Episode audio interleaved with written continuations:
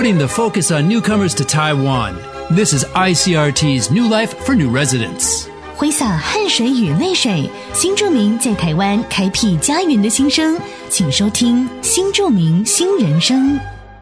A major holiday in Taiwan, Mid-Autumn Festival is also celebrated in many other parts of Asia. Each country often has some of their own traditions and legends. In Vietnam, people also like to celebrate by eating mooncakes. But due to the legend of a carp spirit that harmed many one Mid-Autumn night, people also light and carry carp-shaped lanterns and go swimming to ward off the spirit and stop it from causing trouble. 一年一度的中秋节又来喽！作为华人的三大节日，吃月饼、烤肉、全家一同赏月，已为多数台湾人儿时的共同回忆。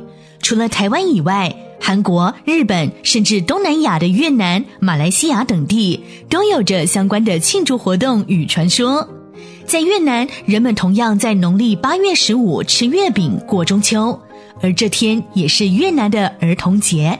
即便没放假，大人们也会带着孩子们提着鲤鱼灯夜游。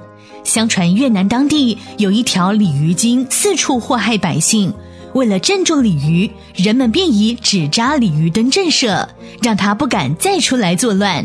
此外，也希望孩子将来能够跳龙门，步步高升。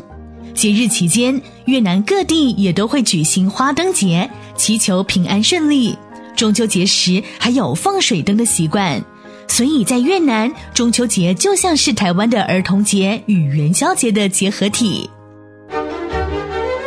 ICRT 新住民新人生由新住民发展基金补助播出。You've been listening to ICRT's New Life for New Residents, brought to you by the New Immigrant Development Fund.